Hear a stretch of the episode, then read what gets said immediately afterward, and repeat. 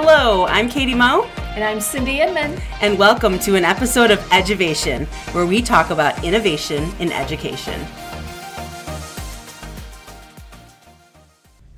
Welcome back, guys. All right, today we're going to talk about the true relationship between running an innovative learning department and trying to separate ourselves from being IT tech support. And Cindy and I have been really racking our brains on how to kind of make this separate, have our own separate identity, and to have our schools really view us as true instructional leaders that are leading the change in innovative learning and making sure that teachers are implementing best practices, incorporating technology.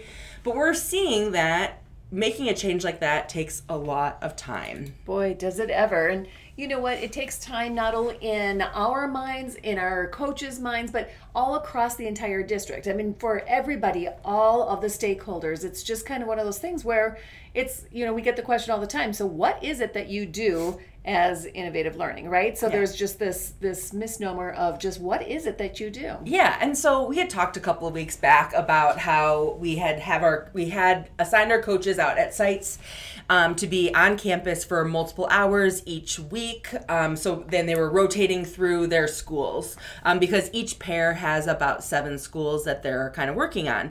And we're finding that at some of the schools, they're really focusing on tech support. So they're doing password resets, they are helping sign it, log kids into Chromebooks, dealing with faulty devices, some of the more technical pieces. And Cindy had this brilliant idea today to let's go through our chats. So we use Google Chat because we're a Google district. And so we had we have chats for our digital innovators. We have chats with the tech people. We have chats with the um, the TSAs, which stands for Technology Support Assistants at each sites. And we were realizing that we were I would guess probably 95% yeah. of our time yep. is spent on those tech clerical tasks. Well, especially in chat. I yes. know that when they're out at the site, sometimes it's not that way when but when they're asking questions and they're needing some support, it's always come back to the IT, right? Yes. And so that's something that we are trying to see what we can do to help us decide what it is that we're focusing on and making sure that we are getting what we want to get out of what we focus on, right? Because yes you get what you focus on and so i was just gonna say cindy got this like amazing um that's not translucent, but what's that called? Like lucite, lucite board that you write with this like really pretty marker on. And I came in one day and she got in this board. She wrote this quote on it: "You get what you focus on." And the guy, the fellow's name is David Justice, who said it. And that has kind of become our mantra this week. It's been a really tiring week, not gonna lie. Um, we've we've just been talking about this today. We're just mentally drained, um, and all for good reasons because right. we're putting a lot yep. of cognitive energy into trying to crack this puzzle. Um, but I had an opportunity to talk to the executive director of school systems and support today.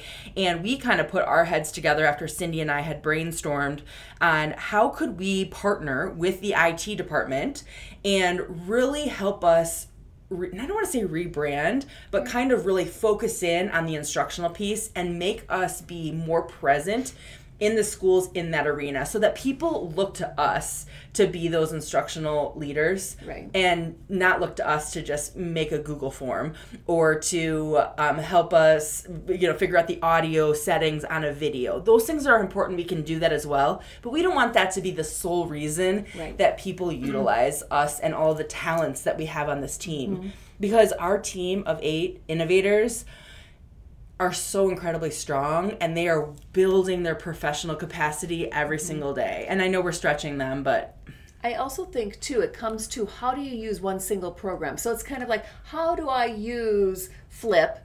But then it's not like how do we integrate it really well in a lesson? So it's like just learning how to use the program is sometimes not enough. We want a little bit more. We want to make sure that they're integrating it well and that they are using it well and they're going back and they're having kids collaborate and having discussions. And, and there's just so much more to it than just learning the program. Oh my gosh, that's so true because I, well, I see the value in teaching everyone how to use Pear Deck if we can't help them implement it into their actual teaching, that knowledge of how to use the program means absolutely nothing. Right. Or if you're not using the teacher dashboard and and really seeing in real time how your kids are answering and being able to individualize that information, it, you're just not getting the full benefit out of a Pear Deck as compared to just showing it on the on the screen and, and having the kids answer, which is great because it's interactive but you have to be able to use that teacher dashboard to get the information you're really looking for to individualize. Absolutely. And i had i cannot remember the fellow's name but i went to like a, a keynote speaker at one point and he had shared that john hattie has the 256 um, high yield strategies right, right on effect size. And uh, an average teacher can name five to ten technology tools mm-hmm. but the average teacher couldn't name three best practices or high yield strategies on that list because wow. we are so the tools drive so many things wow. when it really should yeah. be the instructional strategy. Yes. And I'd have to I'll have to think of who it was because he had actual data. Yeah. He had done some studies. That's a good one. Right? Because That's it's a really good one. We focus so heavily on the tool. Yeah. And we need to be focusing yep. on the strategy and how can yep. we use a tool to help yep. us get there. Yep. So I know we went a little bit farther as far as innovative learning versus IT, but you know, it all kind of like yes, we, we keep wanting to push the envelope a little bit more, right? Like, you know, using the programs is great, but then, you know, how do we get beyond the IT? How do we get beyond the programs and trying to get all of that working together? Yes, and how do we get everybody to understand that and see the value in what we're doing? Right? Yeah. Yeah. Well, we are so fortunate to have people in our district that are willing to work together to try to see if we can all get on the same page, which is pretty tremendous because I don't know that that always happens. Absolutely not. And we are so lucky. Yeah. Because we're all on this crazy train together, just yep. trying to make it work and it's it's been really fun. Yeah, that's great. So as we make the most of what we already have, we will not let the challenge of change stand in our way, but allow for continuous improvement. Thanks for tuning in. Make it a great day. Keep on educating.